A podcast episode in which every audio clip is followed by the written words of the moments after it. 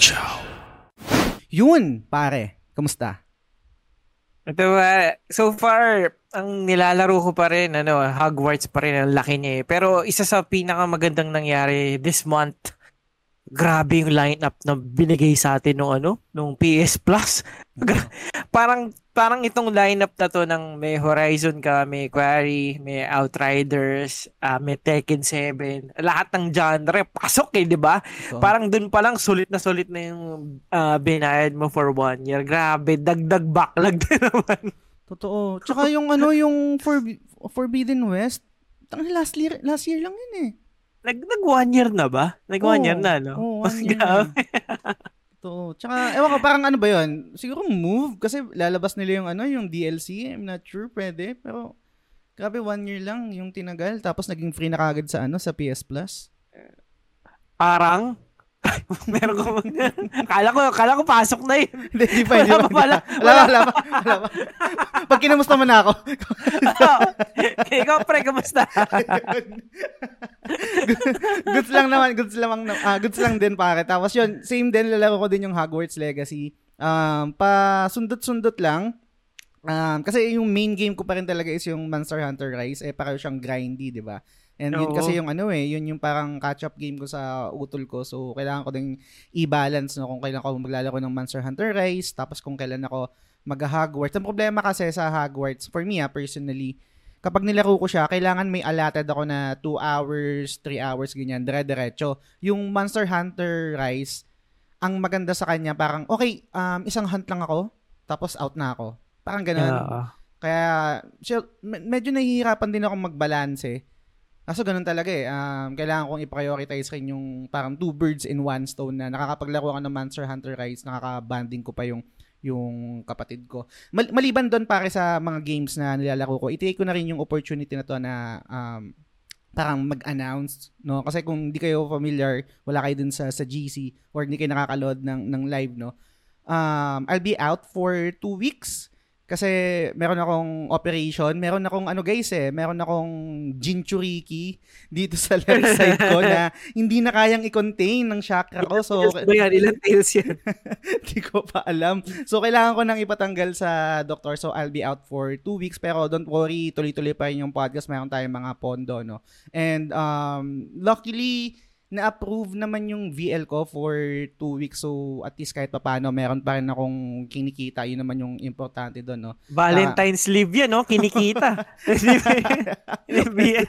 pwede, pwede. Pero, yun, um, yung sa, meron, meron nagsuggest sa akin, sorry, sobrang tangent to. May nagsuggest, pwede pa ako mag-apply ng ano, actually, pwede daw ako mag-apply sa SSS.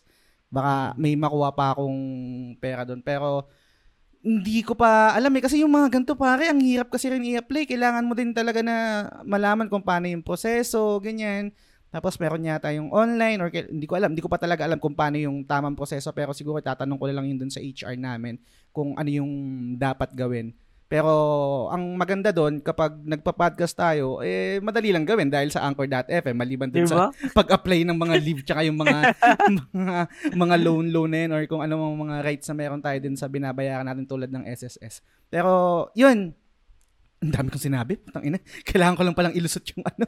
Pero okay yun. Natin. Okay yun yung ano, yung kung baka SSS sa. Hmm. Hindi ko lang sure kung meron din sa pag-ibig. May loan. Yun, sa, yun lang yung kaisa isang government uh, ano na nakapag ano ako, nakapag ano ako ng loan sa mm. pag-ibig. Uh, yung hindi ko alam kung pwedeng magpatong 'yan kasi currently meron akong housing loan eh. Pero ah. anyway, nasa isa ba, ibang topic na rin naman 'yun. Gusto ko lang kayong maging aware guys no sa mga mangyayari sa sa podcast. And siguro another last na last na announcement. So marami akong pondo na na episode. So most likely baka pag pinakinggan nyo, hindi na siya, kung ano man yung small talk namin ni DP1, hindi na siya relevant sa yeah. sa date na yun, kung ano ma-release. So, please bear with us, guys. So, pero yan, at least, meron pa kayong mapapakinggan, tuloy-tuloy pa rin yung release ng, ng podcast, no? And for this episode, uh, maganda yung um, topic natin ngayon na i-discuss. Actually, suggestion suggestion to ni, ni DP1. Pare, discuss mo nga, ano ba yung gusto mong i-discuss ngayon so, uh, for this episode? So, yun, given na nga na nabanggit natin kanina yung PS Plus na sobrang daming games na naman ulit na pwede nating malaro. Eh, ang tendency nun, new games, new backlogs. Kaya Mm. magpapatong-patong yan. Kaya kami, nag-usap kami ni Jazz kung ano nga ba for us, uh, whether top 3 or top 5 yan, ano ba yung top na games na yung na-try mo siya pero hanggang ngayon, hindi mo makuha yung gana, hindi mo makuha yung lakas, hindi mo makuha yung galing para matapos tong game na to, no? Talagang ang tagal-tagal niya ng backlog, hindi mo pa rin matapos. So ano yung game na yun? And I'm sure hindi lang kami yung nakaka-experience nun. Kayo, yung listeners, no? Ang dami nyo rin ganyan. Kaya yun. So, so, so super interesting na topic no kasi hindi siya um re- related siya dun sa mga naging topic natin or mga na-discuss natin tungkol sa backlogs no. Pero hindi siya ganun eh kasi dito mas I think ah, mas magdi-deep dive tayo kasi may iba't ibang reason tayo kung bakit natin siya hindi matapos-tapos, right? Oo, Gaya na nabanggit yes. mo, skill issue ba to? Um, time constraint? Or for whatever reason talaga hindi nag-click sa'yo kaya hindi mo matapos-tapos so mamaya i-discuss natin yan, no? Pare, sinong gusto mong mag-start? Kasi Ako baka, na, ako na mauna. Kasi baka yung sasabihin mo, yun din yung sa akin eh. Si favorite ba yan? ako na, ako na, Okay, pre. sige, Tapos ano na lang, uh, entrahan mo na lang, no? Okay. Sige, sige. Ah, ako, ang pinakauna ko, kasi I know, sobrang vocal naman kami dito, no? Yung Assassin's Creed Valhalla. Tama ba, pre? Yun din sa'yo. Yun, Mismo. back, backlog ko siya at kahit anong gawin kong effort, hindi ko siya matapos kasi hindi na lumalabas yung gana and nasa 80 hours pa lang ako nung laro. And siguro mga Oh my God, Oh, 80 hours. 80, 8, 80 hours na ako, di ba? Mm. Pero parang nasa 60% pa lang ako nung kailangan kong gawin in order na ma-platinum. And iisipin ko pa lang yun, tapos parang pagkabukas ko pa lang siya, tapos pakikita ko na yung mapa, and napakaraming dots na Mm. pwede mong gawin na puntahan na pare-parehas lang. Parang doon pa lang napapagod na ako eh.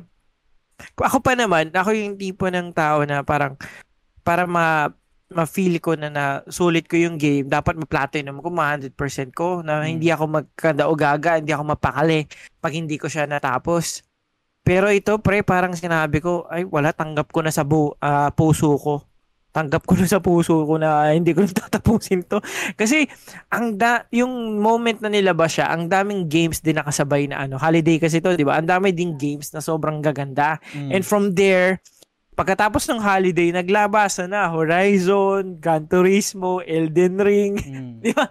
From, hindi ko na siya talaga nabalikan ng todo. Hanggang ngayon, at tinry ko pa siyang laruin kasi naging ah, kasama na siya sa catalog ng ano PlayStation Plus. Mm. Pero pagkabukas ko pa lang sa kanya, ta- tatamad na ako siguro mga 30 minutes.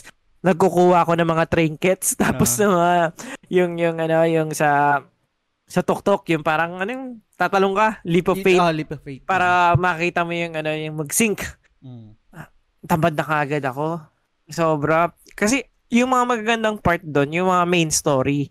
Pero syempre, ang dami pa rin kasing kailangang requirement na ano, na kailangan gawin. Yung parang ma-synchronize mo, ma-100% mo nga siya lahat. And yun yung part na nakakatamad. Nagmukha siyang ano kasi, trabaho. Mm. Na parang in order na ma-feel ko na ma, na sulit ko siya, sinasaalang-alang ko naman yung oras at yung kaligayahan. Kasi lalaroin ko nga siya. Pipilitin kong tapusin yung sarili para lang matapos sa backlog. Pero putya, sobrang di, alam mo yung, alam mo sa alam, ano ba sa trabaho? Yung Ah. dinadrag mo na yung sarili mo Mm. para ano, pumasok. Parang g- ganun yung feeling ko sa kanya. Kaya ako, maganda naman kasi yung game. Hindi naman ako aabot ng 80 hours sa paglalaro nitong backlog ko na game ito kung hindi siya maganda. Pero yun nga lang, after playing 80 hours ng paulit-ulit lang yun sa mga ibang part, parang mm, hindi ko na kaya pa. Oo, hindi ko na kaya talaga. Kaya parang ano, sayang, sayang yung game, Mm. sayang yung game. Ako, Totoo. yun. Totally agree sa'yo pare no. And ah, si supporter Mako dito actually sabi niya, sakto, yung AC Valhalla sa akin. Gustong gusto ko yan tapusin pero sobrang inaantok ako lalo na kapag nakikita ko yung mga icon sa map ko. Feeling ko sayang yung pag pag-purchase ko ng Ragnarok edition pa pala yung sa kanya. Don't get me wrong, maganda siya and nagugustuhan ko yung takbo ng story ng game. Yun nga lang sobrang nakakalula yung dami ng POI or point of interest nakita sa map. Um, actually, nung habang nag explain ka and habang ginagawa ko yung listahan ko, hindi ko maiwasang hindi magtanong eh. Kasi actually sa Hogwarts Legacy na paraw nating nilalaro ngayon, ang dami ding pwedeng gawin eh. So iniisip ko, anong meron sa Hogwarts Legacy kung bakit hindi ako nakakaramdam ng burnout versus dito sa Valhalla na nilaro ko din siya before and hindi ko siya natapos, na naumay ako. And meron akong isang um, na-realize kung bakit yung Hogwarts Legacy ay nagkiklik sa akin kahit madami siyang pwedeng gawin. Which is yung, yung mga point of interest sa Hogwarts Legacy, uh, incorporated yung gameplay na may mga puzzles na mm-hmm. parang at least kahit papano uh, parang yung wiring sa utak ko na-activate na mag-iisip pa rin ako. Unlike sa Valhalla na pupunta ako dito papatayin ko yung yung, yung mga kalaban tapos rinse and repeat mga etc mga ganyan. Sa Hogwarts Legacy guys kung hindi niyo pa nalalaro meron doon mga puzzle na incorporated yung mga spells. So kunwari um kailangan mong yung pinaka simple is yung Revelio napaka-simple lang nun. Pero um meron pa rin siyang touch na kailangan mong mag-isip at maghanap kung saan mo gagamitin sa bawat sulok ng let's say ng Hogwarts Castle or nung nung lugar na yon or kung nasa Hogsmeade ka mga ganyan and yun lang yung nakita ko na na I think asa ngayon na, na reason kung bakit hindi ako nababurnout doon sa Hogwarts Legacy anong thoughts mo doon pare Pre, ang, ang ganda na nabanggit mo yung Hogwarts Legacy. Ano, kasi same feeling ko siya sa Valhalla. No, mm. kukwento ko to ah unang point kung bakit hindi ka natatamad kasi first mong laro ng Hogwarts Legacy. Ito yung first of its kind. Hmm. Kaya yung, yung mga ano, uh, yung mga puzzles niya, wala pa tayong burnout. Sa hmm. Assassin's Creed kasi napakarami ng Assassin's Creed na nalaro natin. And most of that, yung gameplay mechanics, even yung mga puzzle niya, ilang beses na rin nating nalaro uh, nag-iiba-iba lang yung setting niya. Pero most of the time, ganun din yung thinking, ganun yung way mo i-solve. Etong sa Hogwarts Legacy, bago pa kasi sa atin eh. Kaya mm. medyo ganado pa tayo. Pero, may worry ako. Kasi, di ba, nakailang hours ka na sa paglalaro sa kanya? Nasa 13 pa lang pare. 13. Ako kasi pare nasa ano na, 40 hours na ako. Oh my God. And pag umabot ka na doon sa time na yon, mm. lalo na yung mga Merlin trials. Mm. Merlin trials sa yung binabanggit mo, 'di ba? Mm. Maraming paulit-ulit na doon. And mm. sobrang dami niya, pare. Oh Tapos ang mag ang makukuha mo lang sa dulo pag ginawa mo yung Merlin trials is lalakas yung ay tataas yung inventory mo. Mm. Sa Hogwarts like ganun ganun lang yung ganun lang yung silbi niya. Okay. So, yun lang din yung makukuha mo. And ang dami niya. Siguro Ewan ko, close to 100 ba? Oh my God. Ang dami doon paulit-ulit, pre. Mm. Yun yung pinakaayaw ko sa Hogwarts Legacy. Okay. Pero merong, kasi alibawa, 13 arts ka, di ba? Uh-huh. So, hindi mo pa nakikita lahat kasi ng type of Merlin trials. Hindi ba? Meron ka dyan yung, yung mga itutulak mo yung boulder, depende sa ano mo, i-depolso mo sila. Uh-huh. Meron yung mga uh, susunog, uh, uh, parang lalagyan mo ng apoy yung mm. mga embers, mga ganon.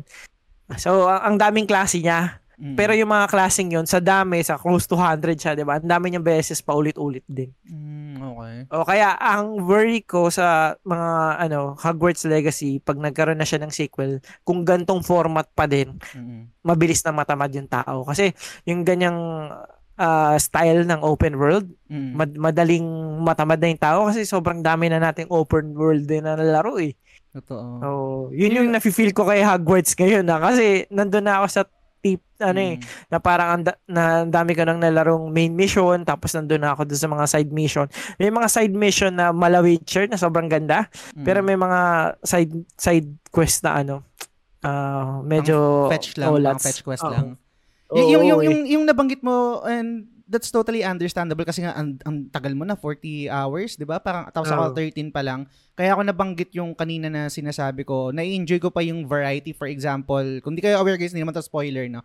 Kunwari yung yung yung sobrang liit lang na puzzle na pag bubukas ka ng pinto, merong ibang mechanic. Tapos yung let's say pag uh, yung sa sa mirror, yung kukuha ka mm. ng ng butterfly, yung mga ganyan So, siguro pag paulit-ulit na yun, balikan natin kung ano magiging feeling ko kung magkakaroon ako ng, ng burnout, no? Sa ngayon, hindi pa kasi um, ang dami ang dami ko pang ang dami kong ginagawa actually doon sa game pag naglalaro ako.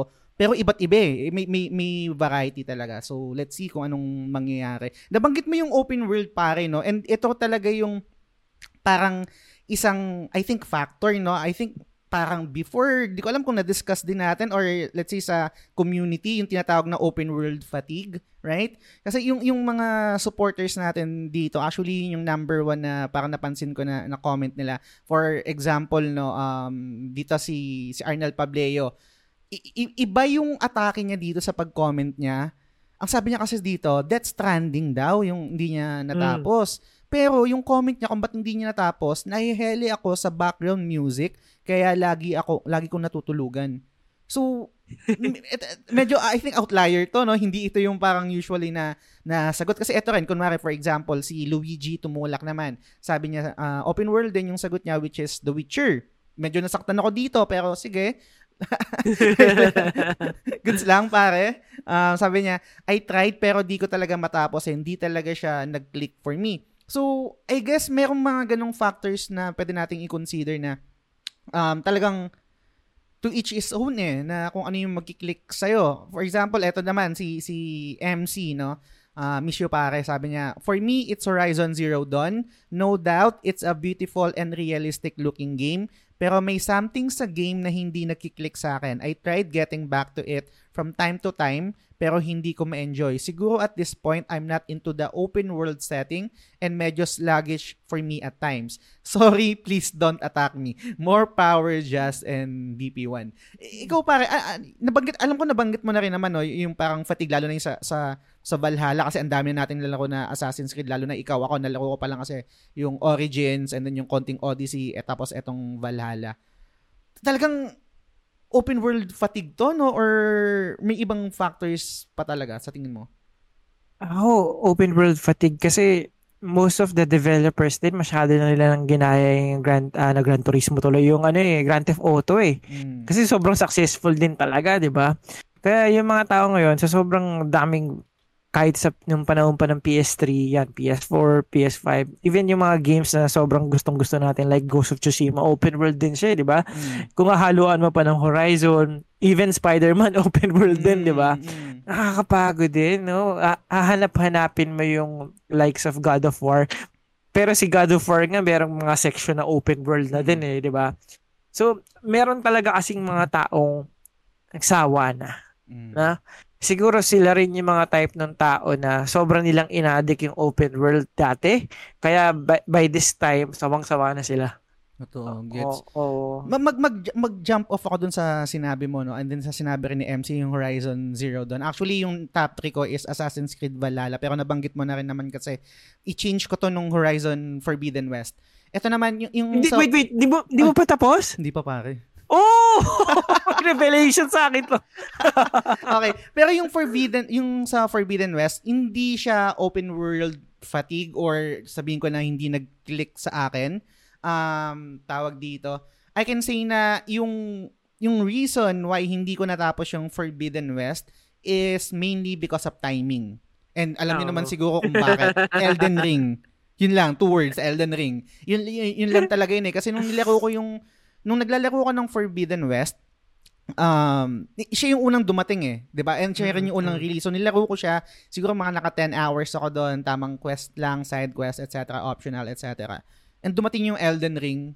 Yun talaga yung may pull eh, that time ah. So I'm not say I can't say na na pangit yung Horizon gaya nung sabi ni MC. I can say na uh, sa kanya kasi hindi nag-click eh, pero sa akin nag-click siya. Yun nga lang yung circumstance na mas lamang talaga yung Elden Ring eh. Mas lamang yung pull ng Elden Ring eh. So, yun yung nangyari. Pero hopefully sana makabalik ako sa Forbidden West kasi gusto ko, gusto, gusto ko rin talaga siyang malaro. And base doon sa mga naririnig ko sa mga comments and mga feedback ng sa community natin and doon sa mga um, podcasters na, na fina-follow ko, ang ganda raw nung naging takbo ng story ng Forbidden West. Parang hindi nyo, hindi natin ine-expect and most likely baka mayroong part 3. Yun, yun lang yung sabi sa akin. I'm yes. not sure, hindi naman siguro yeah. spoiler yun ha.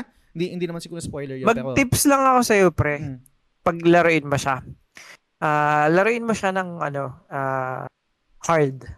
Mm. Oo, hindi dahil naghahanap ka ng challenge Mm. kasi dun sa hard mode ng ng Horizon, mas nire-require niya ikaw to be strategic kada kalaban. Mm. So, pag hard kasi, ang mag effect lang talaga ng todo para mabawasan mo yung kalaban is yung mga effective na weapon. Ah, okay. Pag nag-normal ka kasi o kaya easy, yung story, ano, ah, kahit yung simpleng weapon lang niya, nababawasan mo ng todo yung kalaban, di ba? Pero pag Mm. hard, dun lang talaga sa effective na kalaban. Kaya ngayon, ikaw, super strategic ka kung anong part yung effective na atakihin, hindi yung parang bara-bara lang. Dun mo mas ma-appreciate yung Horizon. Dun mo ma- mas ma-appreciate na ga- ang dami palang magagandang ano, ah, weapon na ang Mm. gandang pang pang trap, pang trick dun sa mga ano dinosaurs. Kasi most of the players dahil lang syempre ang ano motivation na dyan, platinum, di ba? Mm. Kaya ang pinakamabilis, eh, syempre mag easy mode or story mode. Hindi na nila na totally na, na ano na experience yung ma-offer ni Horizon. Mm. Kasi ano, parang kahit yung mga simpleng ano lang, hindi hindi na sila naging strategic kasi halimbawa yung mamot, nakalimutan ko na yung pangalan eh. Hindi mo siya mapapatumba ng basta-basta sa hard. Mm. Sobrang hirap talaga. Kaya parang yung ma- ma- kung hinahanap mong challenge kaya may pull ka kay Elden Ring. Mm. Kasi yung yung mga may challenge na bagay, doon ka rin ginaganahan eh. Totoo. Kasi nag-iisip ka eh. Totoo. Kap- eh, lagi kang nasa edge ng seat mo, eh. hindi pwedeng pa-relax-relax ka lang. Tendency kasi pag sobrang relax, nakakatulog ka. Ako Mm. nakakatulog ako ganun. Kaya suggestion ko talaga mag-hard ka. Pero maganda yung ano, yung Horizon. Naalala ko noon, tinapas ko muna siya bago mag-Elden Ring kasi nahihirapan ako. Merong isang button doon na hindi sila parehas. Nakalimutan ko na kung anong button yun na nakakalito pag pinagsabay mo sila laruin. Mm. Kaya pinilit kong tapusin yung Horizon. Noted pare and pag di ko kasi meron ako 'di ba mag-leave ako ng 2 weeks. Meron na akong meron na kasi talaga ako nakapalano na na game diyan. Ah, meron meron ng platted na, na na game na gusto kong i-plat. Unang-una yung Hogwarts, kailangan ko ma-platinum siya ng wi- within 2 weeks and then yung Persona 5 Royal kasi backlog ko din yung kailangan ko ding ma-platinum yun. Pero pag bina- kapag binalikan ko yung Horizon Forbidden West noted para mag-hard mode ako diyan. Bago ko iba to sa sa'yo para para magsabi ka nung second mo na pick na na game na hindi mo matapos-tapos no. Basahin ko yung comment ni supporter Kuya Benny. Shoutout sa'yo Kuya Benny. Uy, Um, Benny! Sabi niya dito, Wild Arms 3, ewan ko ba, nung final dungeon na, bigla na lang akong tinamad. Siguro dahil yung world map, side quest, burnout ang nangyari.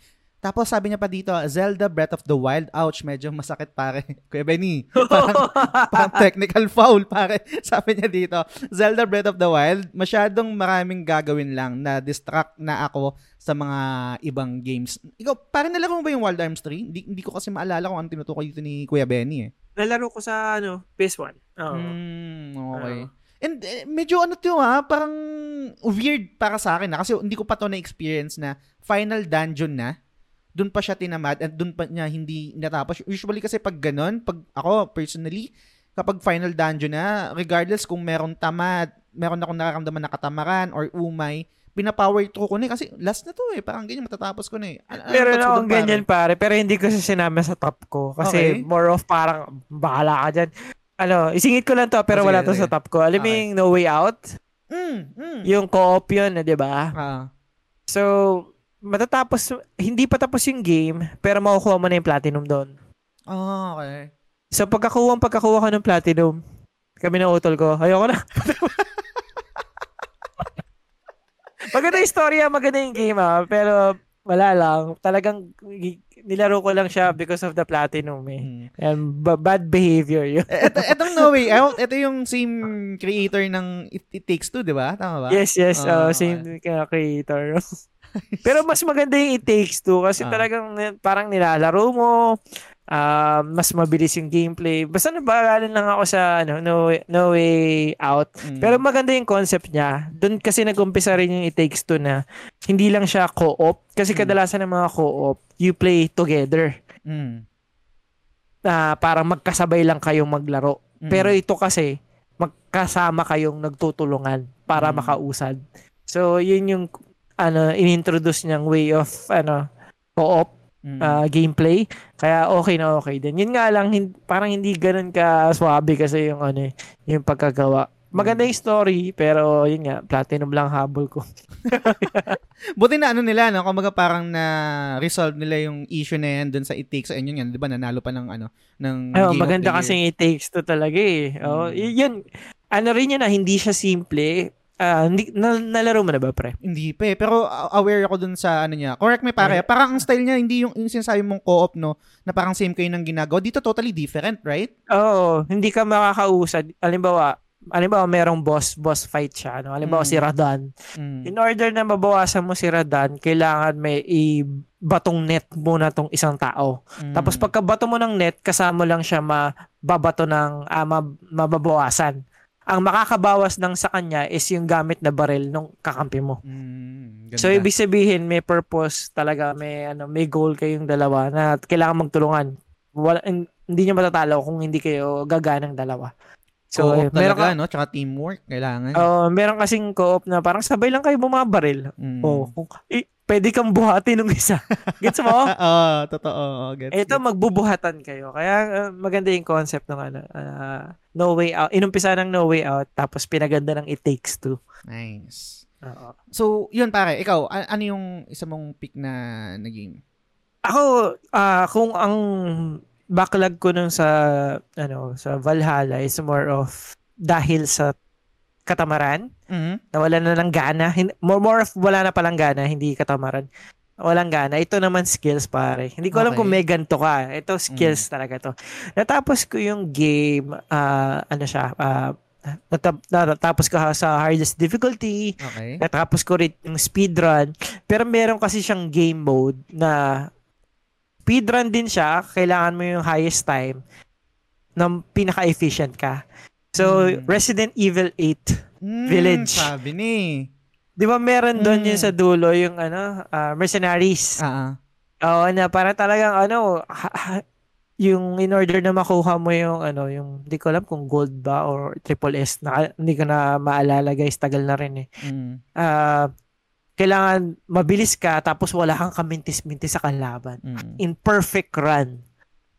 So, yung nakita ko yon tapos pinan nan- nanood ako ng gameplay. Sabi ko sa sarili ko, okay na ako. Sabi ko, okay na ako dito. Um, i- 5% na lang yata. Dalawang trophy na lang yan eh. Mm. Dalawang trophy na lang. Yun yung dalawang trophy na yun. 95% ako sa Resident Evil Village. Hindi ko siya tinry kahit isang beses. Kasi nandun yung urge mo eh. Na parang, eh, nandito na ako eh. Tinry ko na eh. Kailangan ko na Mm. talagang pupukin. Pero nai-imagine ko na yung sarili ko eh. Yung frustration, tapos yung allotted time na igugugol ko. Pero para saan lang, di ba? Mm. makakuha ng platinum. Na minsan, minsan, 'di ba, i-gauge mo na lang din ano, ano ba ano ba mahalaga sa buhay mo. Kaya po kaya parang nung inano ko siya, okay, siguro pagtagal, pag Mm. nagkaroon talaga ng sobrang walang malaro, babalikan ko siya. At try ko kahit isang beses. Pero ano, ngayon wala wala pa yung lakas ng loob ko eh. Yun yung na-feel ko dun sa Returnal. Kasi sa Returnal natalo ko, 'di ba? Mm. Kasi yung unang laro ko ng na- Returnal, nung natalo ako doon sa second boss, sabi ko wala. There's no way in hell na matatapos ko tong game na to. Mm. Sure na sure ako. Pero nagkaroon kasi ng ng time na sobrang walang ginagawa, walang ano, ah ah, walang malaro. Sinubukan ko ulit. And then Mm. nagulat ako na kinaya ko pala. And Nice. sana magkaroon ako ng ganun sa Resident Evil 8 Village. Pero ngayon wala pa akong ano eh. Pati parang napansin ko yung kamay ko, hindi na- yung reflexes hindi na ganun kabilis. Oh my God. Oh, Signs of abinado na aging. ako. Sorry, sorry. Ah. Ganun, ganun na yung napipil ko, no? Thunders, tandaga. Tandaga. Pa- pare mag mag-back up lang ako ng konti no kasi habang nagkukwento ka tungkol sa Resident Evil 8, alam ko recent lang to guys no, pero merong konting nostalgia effect kasi bago kami mag-partnership ni DP1, I can remember it vividly. Halos sabay pa kami naglaro ng Resident Yeah. Evil 8. Tapos parang sa YouTube pa tayo nag-upload nun, 'di ba? Ng mga ng mga gameplay. Yan actually Actually, trinay ko din. Ak- Kung ikaw hindi mo trinay, ako naman trinay ko yun, yung mercenary, pas, parang after um, ilang tries lang, ay, hindi, hindi kaya, hindi ko kaya to. I, I think yun yung, weak, yun yung weakness ko pare sa mga platinum, yung speedrun. Kahirap na din ako doon sa ano. speedrun, pare. Totoo I hate yung- speedrun. Parang, ah, ano ba to? Ano ba yung pusa na game? Stray. Stray, may, doon ako tumagal yung speedrun na ano doon, yung trophy yun. Putang ina talaga. Ayoko talaga yung mga speedrun na tawag dito. Mga ganyan. Kaya super, super. Hirap. Hirap ng speedrun. Kasi ako, the thought of exerting an effort, tapos hindi ka pa sure kung makukuha mo. Mm-mm. Doon pa lang, ang sakit na eh. Mag magbasa ako ng comment dito pare no tapos i i- tat- i-transition ko doon sa napag-usapan natin tungkol doon sa sa speedrun tsaka doon sa nabanggit mo na Returnal. Sabi dito ni Redram or ni ni Alfred Goodshit Bakani. Sabi niya, mostly get good or Souls game. Hindi siguro ako built for those kind of game genre. Nag-try naman ako kaso di talaga kaya. Last game title I, I played na ganito, Bloodborne. Panoorin na lang kita man, sabi ni, ni Alfred. And then, sabi rin ni Francis Lance Galapon, Dark Souls 3, dahil winasak ni Nameless King ang kaluluwa ko. Nameless King! Nawalan na ako ng ganang tapusin din yung base game. In short, ginawa niya akong unkindled. Um, pare, shoutout lang, sa, shoutout lang sa'yo, ano, no, Francis Lance Galapon, no? Kasi, pare, para sa'yo, tinalo ko yan si Nameless King. Medyo may flex ng konti, no? Pero, gagawin kong jump up tong mga comment ni, ano, ni, ni, ni, ni Francis Lance Galapon, tsaka ni Alfred, no? Kasi, humility aside, sana hindi siya mag, mag magtunog mayabang, no? Pero ang feeling ko decent gamer naman ako. Kasi nga, yun nga, natapos ko naman yung mga Souls, yung, yung Sekiro, yung Dark Souls Trilogy, yung Elden Ring, yung Bloodborne, etc. No? Pero merong isang difficulty na hindi nag-work sa akin and hindi kaya ng skill set ko. Actually, parang habang nilagay ko tong nilagay ko siya as top 2, iniisip ko kung bakit di ko nakakaya yung gantong klaseng game eh. Which is para Returnal. Kasi kakamagit mo lang, di ba? Di mo siya natalo nung umpisa, di mo natapos nung umpisa. Binilikan mo and then nag-click sa'yo. Ako pare, nung time na halos sabay rin natin to nilaro ah, nung nag- nag-release tong game, hindi talaga, hindi, hindi, hindi ko talaga kaya pare. And I think na pinpoint ko kung ano yung weakness ko. Sobrang weak ko sa klase ng game na uulit ka sa umpisa, yung mamamatay ka. I Yeah, think like- yung yung mga souls natatapos ko siya kasi at least kahit papaano meron siyang ah, momentum na nabibuild yung momentum. Pag yung sa mga gantong game, yung sa Returnal, yung, yung sa Hades, pare, hirap na hirap pa ako doon. Isang beses ko lang na, na natapos yung buong game and sabi nga nila, parang hindi hindi pa yung kailangan mo matapos ng three times yata or five times para dun sa true ending. Wala na, hindi ko na kinaya. Nung natapos ko ng isang beses, goods na ako. And yung Returnal, sana mabalikan ko siya um, soon, pero yun yung reason eh. Hindi ko talaga siya um, matapos eh, na yung ganong klase ng gameplay. Ano um, roguelike, tama ba? Roguelike siya, no? Mm. Meron pang isang, isang, isang example na hindi ko rin natapos na, I think, roguelike din, yung Dead Cells. Hindi ko rin natapos Oo. yun, pare. Hindi ko rin natapos yun. Sobrang weak ko sa ganun. Kaya binigay ko, binigay ko yung context muna na, I think, decent player naman ako. Nakakatapos ako ng mga git good. Pero, eto talaga, yung mga roguelike, yung kailangan, pag namatay ako, uulit ako sa umpisa. Wala, sobrang banu ko, pare. So, yun yung top 2 ko. Returnal, gets ko siya. Um, maganda, sobrang na-enjoy ko yung game ganda ng ng game feels kung familiar kayo dun sa term na yun sa mga developers yung game feel nung nung yung pagbarel yung pag um, yung impact ng bala dun sa mga kalaban sobrang solid walang issue doon. I think walang issue doon sa game. Ang issue is skill issue. Guys, skill issue siya. Kaya hindi ko matapos yung Returnal. Pero hopefully, sana mabalik, ma- mabalikan ko yung, yung game na yun para matapos ko man lang. So, yun. May, may thoughts ka ba doon ba? Or Pero tips? ako, halimbawa, may multiverse na Daddy Player 1, di ba? Mm. Feeling ko siya rin hindi nga nilaro yung Returnal eh. Oo, oh, kasi ako, halimbawa ako ngayon, kunyari hindi ko nalaro yung Returnal, hindi ko siya lalaro. The thought of, ano, di ba, exerting an effort, mga ganun, tapos biglang mawawala lang, ang hirap talaga. Kaya, yun talaga yung game na nagulat ako natapos ko bilang, ano, airpods na, di ba? Teka, teka, parang hindi, ko- hindi ko, ano. hindi ko alam kung natanong ko na sa'yo ah, or nakwento mo na, ano yung naging catalyst para mag-click sa'yo na, hindi, kaya ko to. Kaya kong tapusin to. Kasi di ba sabi mo, nag-stop ka? Oo. Madaling araw, Okay. Wala akong malaro. Ano ba ko? yun lang yan. eh, yun, yun yung nakakagulat, guys. Kasi, minsan, pag meron kang matagal na break, tapos biglang tinry mo siya ulit, magugulat ka, "Tsaka na, parang gumaling ako ah. Mm. So, dun yung moment na yon tapos biglang sabi ko, oh my gosh, natalo ko yung third boss. Mm. Sabi ko, baka kaya ko. Kasi nung unang try ko nito, more of parang maka, maka isang boss lang, maligaya na. Uy, natalo ko ba isang boss? Ah. Sige nga, try nga natin pangalawa. Uy, oh, ayos ah, kaya. Pero yung pangato, wala pare. Dinu Mm. Kasi yung pang, pa- on your way to the third boss, grabe yung mga kalaban, dudurugin ka. Mm. Yung parang pinataas yung, yung confidence mo na sobrang galing mo na, kaya mo. Dudurugin ka una pa lang. Tapos may isip mo, my gosh, dadaanan ko ulit yon Tapos biglang pagdating ko dun sa mga nandurog sa akin kalaban, pag-aaralan ko pa lang kung paano ko malagpasan sila. Mm. Tapos, paano kung hindi ko pa rin magawa yun? Ayoko na. Di ba? parang, parang, parang, parang may naalala ko dyan sa abang binabanggit mo pare. I think na-stuck ako dyan. Third biome ba yan? Parang may kalaban dyan na parang bomber. Yung parang magsusuicide na sa, Ang sa'yo. bibilis na ng mga hinayupak na yun. Oh Ang- alam mo, alam mo, unang ginawa ko doon, yung, kasi pag tagal-tagal, gagaling ka na din eh. Mm. Pero nung unang-una, tinatakbuhan ko sila. Tapos nagkukulong ako sa isang lugar. Pumipitik-pitik ako na parang kasi magbubukas yung pintuan doon, di ba? Ah, ah. Pagkabukas ng pintuan, barel, balik, barel, balik. Cheese mode.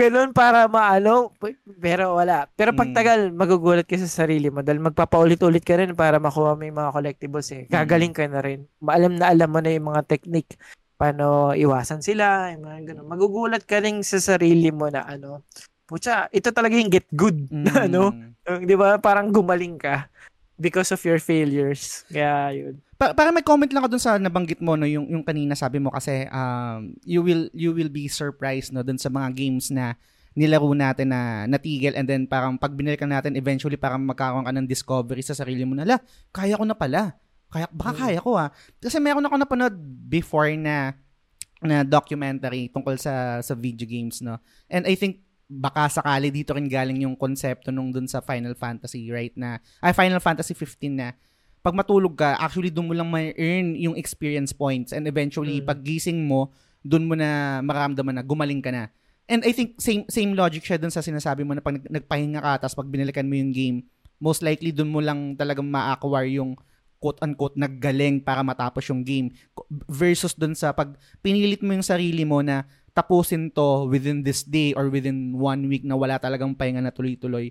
Feeling ko may, may, may truth to that na talagang Mm. applicable sa sa video games no? And sana mahanap ko yung documentary na yun tapos i ipopost ko yung link dito sa description ng ng episode na to. Kasi totoo siya meron meron mga ganun. For example si Nameless King um nabanggit kanina ni Lance hindi ko siya natalo ng first try. Yung yung uh, actually naka-stream pa ako noon hindi ko siya natalo. And then syempre nagpahinga ako natulog. And then the next day doon ko siya nilaro tapos actually nag I think ito yung pinaka maliban sa Cuphead may flex eh, no? Ah, maliban sa Cuphead, ito yung parang proudest moment ko, I think, sa, sa pagiging gamer ko. Parang, kasi, tinalo ko si Nameless King na meron pang dare na one death, one shot. So, nahihirapan ako na, na, na, natitilt ako. At the same time, nalalasing pa ako. Pero eventually na natalo ko si Nameless King. Pero yun nga, Returnal, sobrang bonak. Hindi ko. Pero, Hindi ko pero yung the fact na nagsistream ka habang Mm. mga kinakalaban yung boss, yun palang big deal na eh.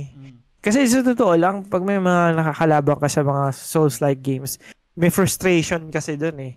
Totoo. May, may lalabas talaga. Tapos minsan, pag na-frustrate ka, makikita mo na rin yung lapses sa judgment mo eh. Kasi Mm. may pikon na factor na eh, di ba? Kaya yung magawa mo siya on stream, lupit na na eh. Kaya galing-galing. Totoo. Totoo, nagagiging naman ako yung totoo. Tangina, walang ano, wala man lang humility, no? Pero um, siguro dagdag ko na rin pare, sorry, nagtatangent ako. Um, hindi kasi ako competitive um, kahit sa trabaho or kahit sa anong bagay. Pero lumalabas yung pagiging competitive ko kapag may tao na china-challenge ako na parang di mo, di mo magagawa yan, ganyan. Parang um, it fuels me siguro ganun siguro si Kobe Bryant pag di ba, may pagka merong hira niya na pa, parang villain siya tapos parang mas lalong gumagaling pa and gets ko yung sinasabi mo na iba talaga yung sa stream kasi nga um kailangan mong entertaining and as at the same time may kinakalaban ka na mahirap na na boss pero personally parang nagwo-work siya sa akin kasi tinitake ko rin siya as challenge and syempre kasama na rin din yung flex na ah, matalo siya on stream pero I guess I th- and I think iba pa rin talaga kapag nilaro mo siya ng me time lang kasi yung focus mo talagang laser focus ka dun sa sa pagtalo ng ng boss. So, yun. Pare, siguro bago tayo mag ano, mag um, top 1 dun sa um, list natin, no. Baka meron kang mga honorable mention na pwede mong banggitin na hindi mo rin natapos pero naumpisahan mo. Ako, ano, ito na naman, baka magalit na naman yung Well, pwede ka community sa akin. Pwede Eh. ka bang hulaan? Oo. Wala man na pare. Sige, sige. Persona 5 Oo, Royal. ang ang matindi sa persona, ito yung matindi. Nat, natam, natapos ko na lahat, natalo ko na yung mga kalaban, parang hinihintay ko na lang yung card. As in, tapos na tapos na, di ba? Pero dun sa may part na halos wala na kayong ginagawa, parang lilibot ka na lang. Mm. Meron akong na-miss na activity. Ina. Yung isang parang may kak- sa, kailangan ko magtrabaho muna sa flower shop Ay, para lumabas yung activity na yon vanilla gamit mo, di ba? Vanilla. Ah, kaya, kaya, oo. Oo. Sabi ko, perfect game yung ginawa ko. Tapos biglang napakaliit na detalye. Hindi ko pa Mm. nakuha. Dulo pa yon Dulo.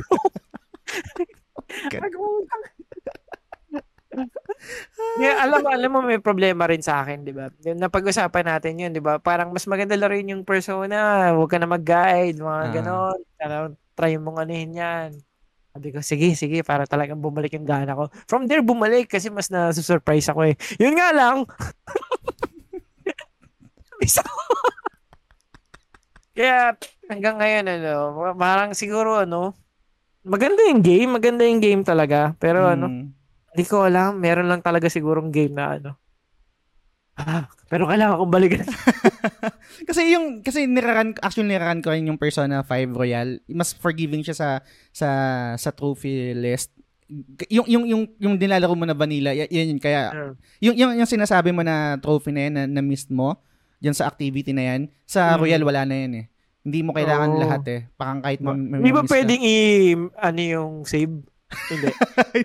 K- kasi yung, ano, anong tawag dito, ah, ito yung libre sa PS Plus collection. Kaya, Mm. ano, oo. Meron akong yung talagang game. Ah, pero, pero R3 siya, kaya inulit ko pa nga dahil sa R1. Mm. Gets, gets. Kung kung kung libre naman 'yun, yung perso lib eh ito ba yung nawala? Or Nawala na. Pero pag nakili mo na, nandun na rin naman siya, no? Ah, nandun na. Ah, so, pwede pa rin. Pwede, I mean, kung, eh, totally ngayon pala. So, so, so- sorry, nawala ako. Wala na siya talaga ngayon. Kung baga, kung hindi mo siya na-claim before, hindi mo na pwedeng i-claim yung libre. Oo, hindi na. Yun lang. Buti na lang yung Anchor.fm pare, laging libre, no? Yun! Ay, thank you, thank you! What a save! Ang sarap kasi ng kwentuhan natin. Sabi ko, putang ina. So, inaantay Ano, kita mas- 40, 42 minutes. So, sabi ko, parang ano ah.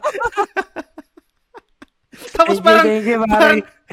Backlog ko yan eh. Nila- Siniba yung backlog. nilalatag ko sa'yo yung libre. Akala ko parang maano. Binato ko na lang. Pero bago ka magbato ng top 1 mo pare, basa lang ako ng comment dito. Sabi kasi ni supporter TJ Ba- Balyares ng backlog na naman Budolcast. Sabi niya dito, Very true for me ngayon, 13 Sentinels, Aegis Rim, na nagkataon, i-cover namin ng asawa ko sa podcast namin. Reason, syempre, andyan si time constraint, pero other than that, hindi ko inaasahan na sobrang convoluted ang storytelling ng game na to. Siguro factor na din yung fact na may sinasabay ako na video game alongside it, pero mostly it's because convoluted talaga ang storytelling. Hindi kasi siya linear magkwento, may mga time travel aspects pa na minsan hindi naipaliwanag ng maayos kung bakit biglang nasa past na or nasa future na. Tapos alin ba sa several timelines na iyon ang present timeline. Minsan na-jump over pa to to certain parts na needed mo palaruin yung other character arcs para magets mo sila. 13 main characters sila na intertwine ang mga kwento. Truth be told, maganda yung game and interesting yung RTS style gameplay niya. Pero parang ito yung game na dapat wala kang ibang nilalaro kundi ito at dapat madami ka din time para matutukan mo para pag nag-make sense sa'yo, para mag-make sense sa'yo. I like the Vanillaware aesthetics though. Um, yung, yung marirelate ko lang dito, siguro honorable mention ko, um, bago dun sa, sa top 1 natin pareho, no, is yung Kingdom Hearts. Nalaro ko yung main line, yung, yung main line titles. Yung Kingdom Hearts 1, 2, 3. And then, mer- di ba meron siya yung collection na parang remix, yung 2 point something, 1.5. no? 3.5, 3.58 ba yun? 3.52? Kung ano man yung 3.5. Fuck Nomura. yung mga Um, games na yan, nag-attempt din naman talaga ako. Kasi, di ba, parang sabi nila, hindi, kailangan mo malaruin yan para maintindihan mo yung buong story, mga ganyan-ganyan. Kasi, ewan ko ba kay Nomura na parang maglalagay siya ng, ng importanteng detalye, detalye sa story, tapos ilalagay sa ibang platform, 'di ba? Parang ah, hindi talaga pare, hindi talaga nag-click sa akin. Sabi ko, sige, okay lang, hindi ko na lang gets yung story. Ah, makakatulog na lang ako ng mahimbing. Hindi ko na kailangan lagyan yung ano, yung dream drop distance, yung 3.5 something, yung mga ganyan, okay na ako. So, yun, hindi, pero fan pa rin naman ako ng Kingdom Hearts, guys. Don't get me wrong. And most likely, first day ko pa rin lalakin yung Kingdom Hearts 4. Pero sana itigil na ni Nomura yung ganyang, ano, ganyang style ng pagkukwento. Tapos iba't ibang um, platform pa. Parang, ay, sayang. Pero, yan, um, fan pa rin ako ng Kingdom Hearts. Good Oo. shit. Ang labo lang talaga eh. Pa- kahit naman siguro lahat ng nakalaro nun, labong-labo pa din eh. Oo, di ba? di ba parang no judgment guys um kung naintindihan yung story um good shit um respeto sa inyo guys no pero ako hindi ko talaga kayang intindihin so nag YouTube ako parang Souls game na magbabati video ako para magets ko yung yung story niya Pero kahit nag-YouTube ka, ang ang ina, what? Ganun ka pa din eh. Ini, itsura ni Ansel, magugulat ka po. Si Ansel yan? Tapos tatanungin ka pa ng mga diehard pa no sinong Ansem yung tinutukoy mo sino doon may iba ba may iba pang Wala ka pati sinumura, nalilito siya dyan. Oh, promise. Sana ma-invite ka namin dito ng mura sa game sila. Tapos kapag guest siya, mas lalo natin hindi maiintindihan kasi kailangan na Tagalogin na natin. Ano ba ibig sabihin? Oh my God, sumakit yung panga ko dun. Ah, okay, nga malalim. Okay. Pare, top 1 natin. Yun, no? Ang, ang gandang segue, no? Itong, itong last ko is medyo magugulat kayo kasi alam niyo naman, sobrang solid namin sa series na to. And ano lang, natapos ko yung PS1 version niya ng ilang beses. Okay. Pero itong PS4 version niya, inumpisahan ko. Pero ito yung backlog na pagod. Pagod na lang dun sa game. Kasi kung kanina yung Valhalla is medyo ano, natamad. Mm. Tapos yung sa sa Resident Evil 8 is nahirapan. Ito talaga napagod ako sa game. Kasi Mm. ano, in order na mag-get mo yung platinum for this game, you have to jump rope 1,000 Oh my times. God! Okay. Yes. So itong FF9, uh, last year ko nakuha yung jump rope na na ano 1,000 times. Na nakailang oras din ako doon. Practice. Kaya sobrang practice talaga, 'di ba? Pero yung jump rope na yon, it's a bronze trophy. Uh, start pa lang ng game. And after that, after ano, 'di ba, das grueling ano, ilang oras na ginugol mo Mm. meron ka pang lalaro in game na mahaba din kasi merong certain of number of enemies na kailangan mong matalo. Mm. And kung matapos mo yung game, kung mag naturally natural progression lang, hindi pa rin kakayanin. Kailangan mo pa rin magpatay ng sobrang dami. Mm. And bukod pa doon, there's many missable ano uh, trophies kasi merong per section ng story na dapat ito muna yung una mong makita bago mo makita to. Kasi Okay. pag nalagpasan mo yon halimbawa, kung meron diyang fork na area o kaya ah, intersection, kung nauna kang pumunta sa kaliwa, Mm. pwedeng hindi mo na makita yung story sa kanan. Oh. So, medyo nakakapagod yung part na yon And bukod pa doon, after completing that, the whole game, kailangan mo mag-new game ulit. And then you have to finish the game in 12 hours ah, to get the Excalibur! Excalibur. Oh my God! Uh, ah, sabi ko, ano, siguro maghahanap ako ng lakas or parang pang 400 platinum milestone ko ba to? Mm. i- iurong ko na lang siya doon kasi napagod na ako no sa jump rope eh. Mm. siguro maghahanap ulit ako ng ano ng ng strength or con- and confidence para talagang ma- matuloy ulit tong FF9 pero mm, sobrang love ko yung Final Fantasy series halos lahat ng Final Fantasy na platinum ko yan eh, ang hindi lang talaga is si FF9 pati si FF14 kasi si Mm. FF14 may subscription pa yung wala di ba Mm. Titipid tayo, no? Hindi natin kaya yan. Pati yung oras din, and yung skills. Ang laki din ng kailangan talaga dun sa ano, FF14. And itong Grind FF9, yun eh. yung FF9, sana dati ko pa siya kinuha, no? Mm. Oo, pero ngayon kasi, ang hirap na talaga ng circumstance ko na parang ano, maglagay ng effort na ganun para sa isang platinum. Kaya yun, yun. Doon pa lang, sa pagkakwento pa lang, napagod na. Pagod kasi yun. Get- gets pare. And siguro mag-jump off lang ako ng ano na medyo hindi naman to related dun sa topic pero isa to sa mga nitpick ko bilang trophy hunter. Yan, nabanggit mo yung jump rope. Tas putang ina, bronze trophy lang. Di ba? Dapat nga, hindi lang. Dapat, ano to eh. Um, adamantium trophy to eh. o ano, ano, ano ba yung sa Wakanda? Vibranium trophy. Parang shoutout ko lang din si ano si Patrick, Patrick Ryan Silvosa si, si Silves no kasi lately meron siyang post Silves! Oo. meron siyang post na nakuha niya na yung ano yung sa FF10 yung Chocobo Racing 'di ba isa rin Oo. mahirap 'yon Aladborg, no? Oo, tapos na, na PTSD ako kasi naalala ko eh, ganito kahirap yung mini quest na to, yung side quest na to. Tapos same din ang jump rope. Bronze trophy lang din. ano pa nga Diba? pinag-iisip nito? Pero, pero kasi sa PS2 days, na-experience ko na yun. Nakailang mura na rin ako. Oo, totoo. Grabe. Pero- Pati yung Thunder ni Lulu. Pero ngayon Yun. kasi, ang, ang mahirap ng mga panahon ng PS2 days, an- wala pa yung mga technique na yan, na meron palang magandang area, doon ka lang mag, ah, ano, magda-dodge. Yung PS2 era, wala pa magtuturo sa'yo, kaya mamanu-manuhin mo talaga yung dodge ng 200 times eh. Totoo. Yung yung sa sa Dodge Lightning na yan dyan kay kay Lulu. sa- Isa rin sa mga proud moments ko na na, discover ko para ma, ma- makuha yung yung yung item na yun, yung sigil na yan or kung ano man tawag doon. Ano pare, tinurn off ko yung ano, yung minute ko yung game. So parang nagbabase lang ako doon sa flash ng ano, flash ng Ah, okay. tapos doon ako Ah. nagpe-press ng X yata yon. Kasi hindi sabay yung flash tsaka yung tunog ng thunder eh.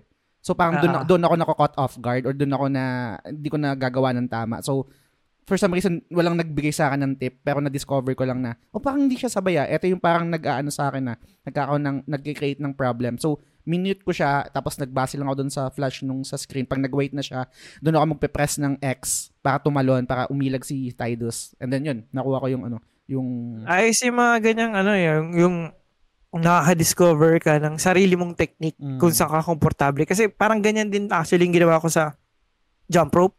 Kasi Okay. sobrang mahilig din ako sa Guitar Hero. Kaya it's more of beat ng daliri. Mm. Hindi mo natitignan yung visual mo, no? Tug, tutug, pag, tug, tutug, pag, tug, tutug, pag, tug, tutug, pag. Parang may, may ganun ka, no? Para kusa na yung daliri mo. Hindi, hindi na nag-iisip. Parang natural na. Biro 1,000 times kasi yun eh. Pero yung unang ano nun, mga una nun, iba yung rhythm niya eh. Oo. Di, di ba? Pag makaabot ka na ng 100 ka sa magano, yung yung consistent na na rhythm na. Galing nun, parang nagiging muscle memory na lang sa'yo, no? Oh, pero ang hirap nun. Ano, iisipin ko pa lang, parang ayoko na ulit eh. Yung multiverse version ko, hindi niya ginawa yun, promise. Ako, hindi ko na alam, most likely, baka, mm, ayoko magsalita ng tapos, pero sa ngayon, parang wala pa akong, ano, wala pa akong power or energy to, to try to, to platinum FF9 and then yung jump rope na yan. Pero bago ako magbato pa rin ng top 1 ko, basahin ko yung comment ni supporter Macy Tang Balyares ng um, Backlog na naman Boodlecast. Sabi niya, di ko matapos ang Dark Deity as much as I enjoy the gameplay, medyo boring ang story. Chapter 10 na ako, di pa rin ako hook hindi rin siya fully voiced kaya nakakapagod basahin yung text. Writing isn't bad, may kulang lang sa story. Lumabas na rin kasi ang Fire Emblem Engage at that time na nilalaro ko yon and mas invested ako sa Fire Emblem franchise. So backlog na muna ang Dark Deity. Um, sobrang relatable to yung mga ganito. And I think related to dun sa nabanggit ko kanina yung sa Forbidden West kapag meron ka talagang you know, hindi talaga siya maiiwasan eh na meron kang isang game na yun talaga yung looking forward ka, mas invested ka doon pero um, I guess kailangan kailangan mo din ng ano, hindi ko um feeling ko mali ito pero uh, nag-work siya sa akin yung sa mga sa mga backlog no na kailangan mo din i-set yung mind mo na parang certain commitment na kailangan ko tapusin to, kailangan ko tapusin to. Sa iba, I think mali siya kasi parang tinitreat ko siya as trabaho or chore. Pero nag-work siya sa akin eh pag mga ganung bagay na kailangan committed ako para tapusin tong, tong bagay na to. Pero yun, um, yung, yung top 1 ko pare, paano ko ba i-articulate to? Hindi siya skill issue, hindi siya story issue, hindi siya hindi hindi dahil sa hindi siya nag-click sa akin or hindi rin dahil sa mga ibang reason na nabanggit natin kunwari uh, may ibang game na lumabas tapos hindi ko siya natapos. Itong game na to hindi ko siya matapos-tapos kasi literal na ayaw ko siyang matapos pare.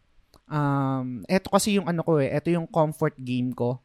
Um, gusto kong balik-balikan lang siya. Gusto kong, ayaw kong matapos siya. Parang, ito, isa to sa mga games na talagang never ko ina and uninstall sa PlayStation 4 ko and then now PS5 no.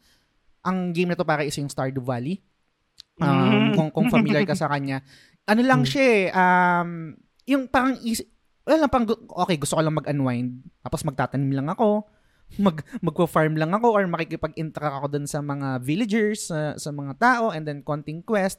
And then after nun, pag um, nakuha ko na yung, yung, yung energy na gusto ko, yung parang positivity or yung parang um, recharge na kailangan ko for that day, then I'm out. Gan, gan, ganun ko lang siya tinitreat. Kasi feeling ko kapag natapos ko na yung game, may certain um, I'm not sure kung, kung ganito rin kaya. Pag natapos, ako kasi, pag natapos ko yung isang game, may certain finality na sa akin eh, na parang period, automatic, i-delete ko na yun sa ano, i-delete ko na yun sa dashboard ko or dun sa PlayStation ko. Same reason rin kung bakit kapag na-platinum ko na yung isang game, automatic, dinidelete ko na siya. Meron certain, um, parang, tawag dito, achievement na, okay, and natapos ko na siya, delete ko na siya, hindi ko na siya ulit po problemahin. Itong Stardew Valley, ayokong maramdaman yon kasi siya yung medyo corny pakinggan guys so forgive me. Ito yung ito yung game na kapag nakakaramdam ako ng episodes na malungkot ganyan or kailangan ko ng konting positivity sa akin gusto ko lang mag-relax zen mode. Ito talaga yung binabalikan ko. Lagi ko siyang um, nilalaro. Literal lang na ano um, magtatanim lang talaga ako ganun lang ganun lang yung yung routine ko rinse and repeat lang hindi rin ako masyadong nagpo-progress sa story. Hindi rin ako, uh, wala rin akong balak i-platinum. Merong times na parang nagkatotoo na, try ko nga i-platinum to, check ko nga yung ano. Pero hindi eh. Gusto ko lang siyang forever na nandyan na pwede ko siyang balik-balik-balikan. Anong thoughts mo doon para? Nag-resonate ba sa'yo yung ganun? Alam ko medyo weird siya na, na reasoning kung bakit hindi ko tinatapos yung game pero yun, yun talaga eh, habang, habang naglilista ako dito nung binigay mo yung topic, siya yung naging top 1 eh, and siya rin talaga yung naging outlier kasi iba yung reason ko kung bakit hindi ko siya gustong tapusin or hindi ko siya matapos-tapos. Merang merang mga games kasi na ano talaga eh, it's not about the ano, destination, 'di ba? Yung journey siya. Yeah. Galing, galing. Oh.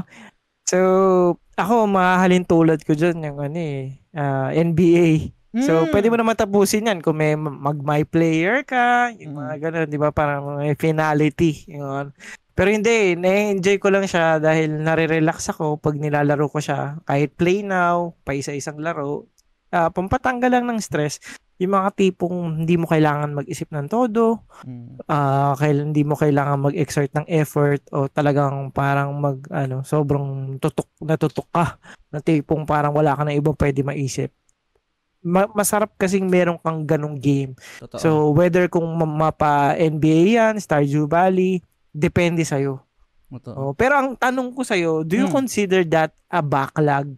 Kasi parang siya yung, ano, eh, pag sinabi mo kasing backlog, may finality rin. Oo. Eh ako sa NBA, wala. Wala talaga. Hmm. Ikaw ba, mako-consider mo siya na backlog or talagang parang forever game mo na na parang companion mo na, ay, laruin ko to pag medyo stress ako? Good question. Actually, parang parang hindi eh. Gaya ng nabanggit mo na, na uh, description or explanation tungkol sa sa backlog, backlog no? Na parang meron ka talagang goal eh. Goal mo is to to finish that game, to X that out sa sa list mo, right? Etong Stardew Valley, never ako nagkaroon ng ganong feeling eh. N- never talaga. Pero yun nga lang, talagang naumpisahan ko siya na ayaw ko talagang tapusin. talagang gusto kong stay lang siya dyan sa sa dashboard ko sa ano ko tapos balik-balikan ko na lang. So, na-curious tuloy ako. Um, di, di ko to usually ginagawa sa sa podcast no and si DP1 din naman. Kung, kung meron din ba kayong ganun guys, lahat ng mga nakikinig, meron din ba kayong comfort game? Kung sa akin Stardew Valley kay DP1 um, NBA, 2K. NBA ako eh. Mm. Curious ako malaman, baka pwede nyo kaming EPM ako or si DP1. Gusto ko malaman. Or pwedeng topic Ay, oo nga, no? As Pwede rin topic na lang, di ba? Pwede. Pwede, pwede, pwede, pag napakinggan nyo to, comment kayo para tayong pwedeng matopic namin. Pag-usapan natin. Kasi, ano, whole new level yan eh. And, Mm. there there's something about sa mga games na yan na magugulat ka sila yung kasama mo yung pag medyo malungkot ka Mm. yung mga ganung bagay Totoo. Alam ko, bakang corny pakinggan, pero hindi siya corny guys eh. Meron, meron talagang ganun eh. Meron talagang ganun eh. meron meron Totoo, totoo. pero, Pero- paiba-iba Hmm. yan ng ano ah, depende sa pace kasi meron akong face na ano eh rock band eh Ah, totoo ba? Hindi ko alam sa'yo yan. Oo.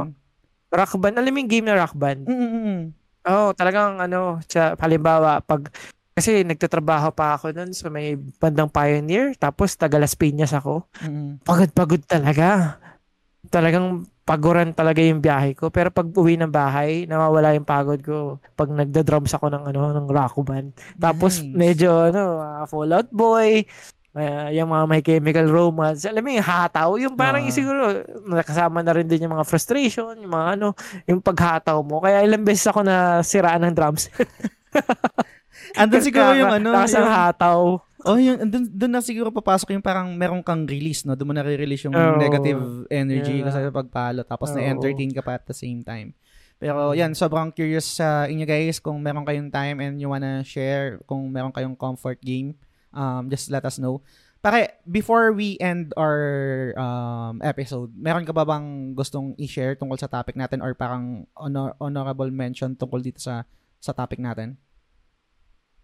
Ako, ano, siguro, sa mga top ha, yung Hmm. mga, kasi meron ka mga backlog talaga na wala ka ng pake. Di ba?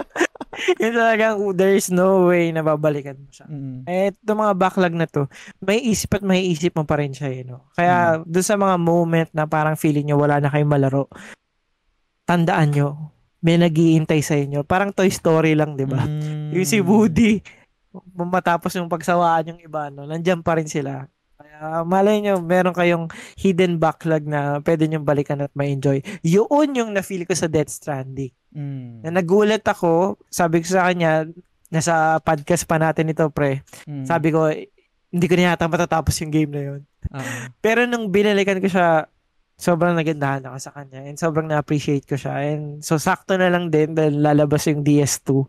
Di ba? At least alam ko na ngayon yung storya. At masasabi kong, ano, um, talagang hanga pa rin ako kay Kojima. So, Ang- yun. ang galing ng so- sorry, alam ko sinabi ko ta- patapos na tayo na, pero ang galing ng binigay mo ng punto pare no kasi meron mga times talaga na um, parang hindi ko masabi na fatigue pero we're looking for something na mag-resonate sa atin na game. Meron tayong mga naka-line up na mga parang bagong release na game pero minsan hindi nagki-click or parang hindi yun yung gusto nating flavor for that certain moment. And then eventually, kapag trinay natin yung nasa backlog natin, yun pala yung kailangan natin that time. And Yeah, I think oo. ganun yung nangyari sa sa Death Stranding, no? Su- super interesting kasi I think meron din ako mga ganong episode na ala, ang dami kong ang dami kong bagong games, mga newly released to and mga AAA na parang hindi nakiklik sa akin. Try ko nga yung laruin yung ano, yung Action, action Verge. Ala, puta, ito pala yung kailangan ko. Ito pala yung, ito pala yung, kailangan ko pala ng ano, ng Metroidvania. Familiar kayo doon parang yung Action Verge. Action Verge ba Ah. yun? Parang, la- parang love story lang yan, pre. Yung akala mo nga yung best friend mo. oh my God. Nabalik pa Pero yun, bago ba tayo yung mali. backlog mo yung ano, kaibigan mo lang. Bujoy tsaka si Ned. Oh my God. Nasa Baguio sila. oh, so yun, um, baga pa tayo malihes ng ano ng kwentuhan at baka mabanggit ko na naman yung ex ko pero guys, move on na ako ha. Lagi ko lang nakakwento pero anyway. Um itigil na natin tong, tong kwentuhan na to. Pare, anything to promote, shout out, go ahead. Yun, maraming maraming salamat guys sa pakikinig. Yan nga, uh, pagdasal natin to si ating partner na ano, si Just, no? May operasyon. Siguro, kaya lahat ng i-shoutout ko ngayon, yun na lang siguro. Para talagang makatulong din. Salamat pa. Uh, ah, Siyempre, Game Silog. Yan, ano nyo. Uh, dito kayo kinig sa ano sa Spotify. Yun. Yun. And um, guys, maraming maraming salamat sa pakikinig and um, sa pag-rate and dun sa medyo medyo ano lang no, parang idea lang sa sa backend. Medyo tumataas yung ano natin pare, yung, yung engagement natin sa ano sa sa podcast no. So so mga so, sa mga new listeners, maraming maraming salamat sa inyo. And Thank you. um tawag dito um malaking tulong yung pag-share, yung pagla-like sa mga post na natin sa mga pages natin pero for me wala pa rin tatalo dun sa word of mouth. So tell a friend kung kung meron kayong kaibigan na, na na gamer rin. Share niyo lang baka ano, baka mag-click rin sa kanila yung content na ginagawa namin ni DP1. Sobrang laking tulong 'yon. So, 'yun, promote ko na rin yung subscription um badge ng ng page if you wanna support The Game Silog Show. Pwede kayong pumunta sa The Game Silog Show page, Facebook page and um avail the supporters badge. Meron siyang mga um values like uh, magiging uh, member kayo nung exclusive na, na GC ng mga supporters. Medyo um, active siya araw-araw. Tapos yung name nyo sa end credits ang lahat ng content na ginagawa ko. And then yung exclusive na podcast episode with you guys, yung secret level, ang pinagkaiba sa ginagawa namin ni DP1 is topic nyo yung masusunod doon. Um, yung recent na ginawa ko is yung um, tungkol sa long distance relationship and moving on with Denise Nicole. Meron akong naka-line up na tungkol sa buhay prom and tungkol sa Pokemon. So, yan, better watch out for it. I-release ko yun for the ano, following week. So, yan. Guys, maraming maraming salamat ulit sa pakikinig hanggang sa susunod na episode ulit. Bye! Bye-bye!